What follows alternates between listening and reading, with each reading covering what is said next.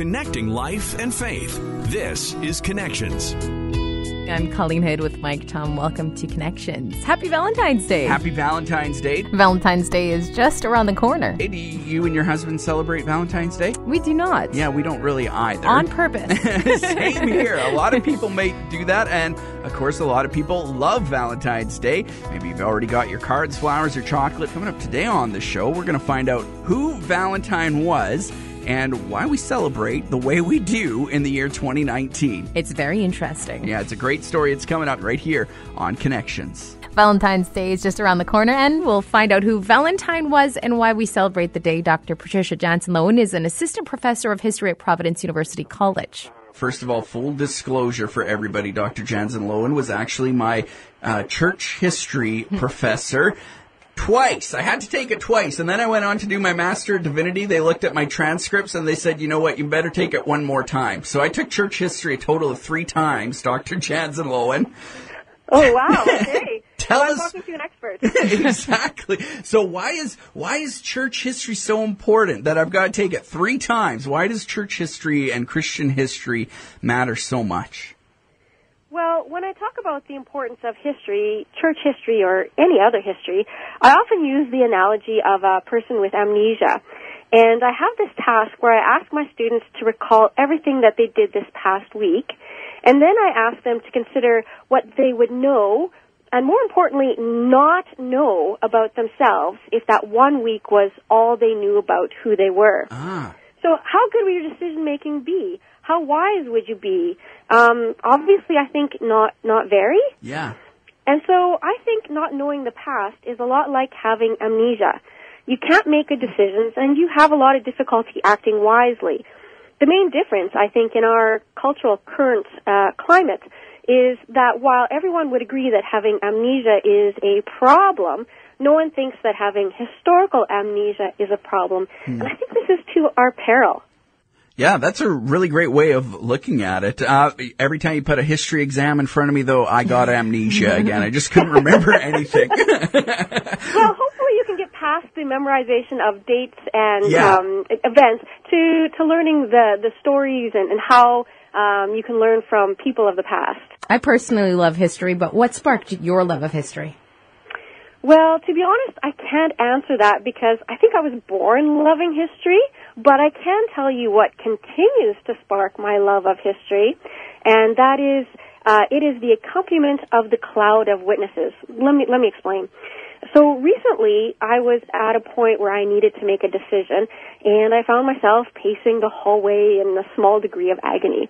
And I heard God saying to me that I was hardly the first person to be pacing and asking difficult questions, right? And just like that, I could visualize uh, Martin Luther and John Calvin standing there with me, talking about how they had paced around and kind of asked questions like I was. Yeah. And furthermore, they were, you know, I could hear them say that they would have liked to have done things differently. They were actually urging me to do better in my, you know, searching than uh, than they had. And uh, it occurred to me later that had I not been immersed in their stories, in their biographies, in their histories, I wouldn't have had access to the cloud of witnesses that I really truly believe accompany us. But only if we take the time to learn about this great resource that God has given to us. And many people don't. And I think this is the tragedy of many Christians today. They, they don't know that there is this great wisdom to be found in the past. And I guess that's what keeps me engaged in history. That's a great lesson. I'm actually I'm reading uh, Scott Metaxas's book on Luther right now. Luther did a lot of pacing and questioning God, didn't he? And yeah, I just would want for people to know that they can um, have the people of the past, the, the Christians of the past, uh, help them out in their in their difficulties. Speaking of the past, today is a pretty big day, especially if you own stocks in Hallmark. Uh, Valentine's Day, we're going to get a bit of a history lesson with you today, Dr. Jansen Loewen. First, who is Valentine? Can you tell us a little bit about who he was? Well, unfortunately, I really can't tell you much about a real historical Valentine. The historical sources are just so sketchy that I, at least, put very little stock in a historical Valentine. And here I would like to direct uh, would-be historical researchers to my favorite Jesuit order, the Bollandists. Have you heard of the Bollandists? No, I don't think I have. Have you? Nope. Nope. Nope. I, I love them. These are monks uh, that have produced a series of volumes called the Acta Sanctorum, uh, in which they investigate the historical credibility of the various saints. They actually give their lives to investigating the historical credibility of the saints. Um, and their volumes, um, in their volumes, the saints' entries are arranged by their feast day. So with Valentine, obviously, you need to look up February 14th. Yeah. Oh, and bring a Latin dictionary with you. Okay, I'll just get my favorite one off the desk, no problem. Fair enough. um, so, so there's not a lot of real uh, good historical evidence. What there is is medieval legends about one and even two men named Valentine who are purported to have died on the same day. Uh, so, in the first uh, story, uh, a priest named Valentinus uh, was arrested for being a Christian, and this occurred about 270 AD during the reign of Emperor Gothicus, Claudius the Goth. Okay. And so apparently Valentinus preached incessantly to his jailer, who eventually said that he had a daughter who was blind, and that if Valentinus would cure her, he would convert to Christianity. So Valentinus prayed, and no surprises, the girl was healed. And so the jailer and his whole family were baptized. Huh. But when Gothicus heard of this, he ordered the execution of everyone. Uh, but the only one to be beheaded was Valentinus. Really? yeah. so, and then the uh, that there's also a second version of the legend, uh, a bishop this time, uh, named Valentinus, who similarly engages in some evangelistic dialogue with a non-Christian man and heals his son. And again, when Gothicus learns of this, he orders the decapitation of Valentinus. Yeah, all the evidence, though, or the legends seem to end with him being sentenced to death for helping people. Why would a guy who helped people out be sentenced to death by an emperor? Uh, well, there was persecution uh, during this period, and so um, the uh, more common uh, understanding of persecution during this period is um, during the reign of, of uh, two other emperors. And the reason why these emperors executed Christians uh, was because of their refusal to participate in the uh, the cult of the emperor. Okay. Uh, so Christians uh, would be asked to uh, give a pinch of incense into a fire and uh, repeat um, a set prayer. Um, acknowledging the divinity of uh, the uh, dead emperors, previous emperors, right? Yeah. And uh, Christians uh, were considered actually traitorous or disloyal for not doing this. And the emperors and others around them believed that refusing to do this actually caused the gods to look down on the Roman Empire with disfavor.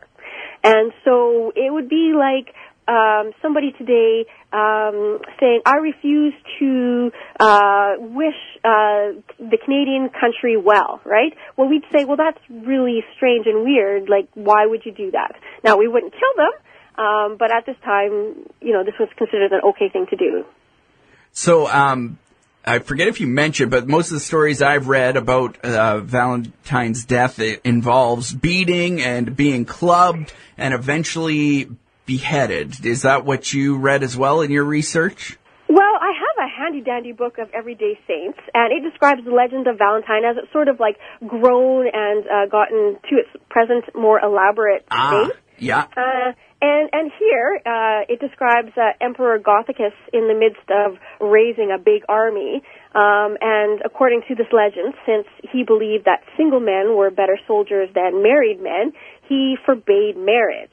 Um, so a bishop named Valentine secretly performed these marriages uh, for the soldiers. Um, however, when Valentine was, wait for it, caught, he was imprisoned, he was uh, tortured, and he was beheaded. Okay. So, but I, but I kind of regard uh, all these versions versions as uh, uh, kind of mostly fiction. There may have been a kernel of historical truth, but I think that that has been so obscured It kind of- by the the later, you know, legendary accretions that we kind of have to really take this story of Valentine with a large grain of salt. Kind of like we've been playing telephone for 1700 years now. Very good. How do we go from a martyr to buying chocolates and candies and flowers for our significant That's a others? good question. Yeah, it's kind of bizarre, right? Uh, well, I think the short answer to your question is literature. So, since I didn't know how to answer this question, um, I did what my students do, and I quickly Googled to find an answer. Okay, it's, it's true. it's not beneath me. um, and the names uh, Chaucer and Shakespeare kept coming up. So, apparently, Chaucer linked the feast of Saint Valentine with the start of spring, as expressed in the mating of songbirds. You know, thus making a link with Valentine's Day and romance, right? Like like lovebirds. Yeah. And uh, Shakespeare has the phrase Hamlet's Valentine, uh, which Ophelia uses about herself. And so uh, English people, I guess, latched on to the idea of writing romantic notes to one another on Valentine's Day. I got all this off the internet, so I'm pretty much trusting the web Now. I remember somebody saying to me 10 years ago something about original sources. So, primary sources. well, I, I did that for the first part. So. okay. um, but it, it makes sense to me that um, if there's this tradition of writing love notes to one another, that businesses that sell cards and chocolates and fine dinners would jump on board and that they'd try to make a bit of extra cash too. I mean, why not, right? Hey, it is a free market. what do you, what do you think about how Valentine's Day is celebrated now? Is it something you pay much attention to ever or? Well, um, my husband and I both have really busy careers, Yeah. so I'm not going to lie. I'm all in favor of any excuse to force us out of our routines and make a special date night. Nice. So, so yeah, so I'm all in favor of celebrating Valentine's Day, but I don't really regard it as a Christian event. Mm-hmm. Advent, Christmas, Epiphany, Lent, Easter, these are parts of the Christian calendar to take seriously. I even take St. Patrick's Day, which is my favorite medieval saint by a mile. I take that more seriously than Valentine's Day. But I guess I don't see much harm in people taking a day to tell everybody around them that they love them. I think that's great. So, what are some lessons then and applications that we can take from Valentine from the Valentine story? Well, again, uh, I don't think that Valentine's story has much historical reliability, so I'm not sure how to learn from it. Um, I'm pretty insistent that learning from the past relies on evidence. Uh, but perhaps there's something to be learned from the creation of the legends, uh, legends themselves. For some reason, people want to create a day to celebrate love. And I think that this might tell us something about how and why we were created to, to love one another. It's in our God-given nature. So we can't help but be this way, so why not run with it? And, you know, bring our neighbors on board as well. I like that. I've yeah, I have never heard uh, that description come out of Valentine's Day before, and the historical thought behind it all. I'm kind of anti Valentine's Day, right? In fact, I gave my wife a card and some chocolates yesterday, and I made it very clear not because Valentine's Day is this week, but because I love you and I don't need a day forced on me to show you love. But I think you might be bringing me around another way now, Dr. Jansen Loewen. Well, that's awesome. I'm glad to hear it. Um, you know, I have to admit, in the past, I've had my, you know, sort of cynicism too, but, um, you know, I, I, I'm, I'm in a cycle here, so I've, I've changed as well. Dr. Jansen Loewen, do you have any publications coming up or anything like that you'd like everybody to know about? Uh, I don't have any publications coming up, but. I am teaching History of Christianity 1 and 2 next, uh, like this coming fall and uh, winter, so in this next academic year. And I would love to see people uh, just come take this class and be able to have this resource of the cloud of witnesses um, and that can help guide them through the rest of their lives. Maybe I'll come audit them, get my fourth and fifth classes in. Maybe you should guest lecture.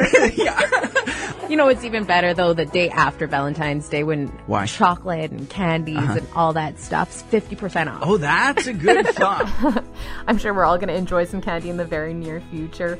Don't forget to subscribe to Connections. You can do that by visiting podcastville.ca or wherever else you get your favorite podcast from. We'll talk to you again on Connections.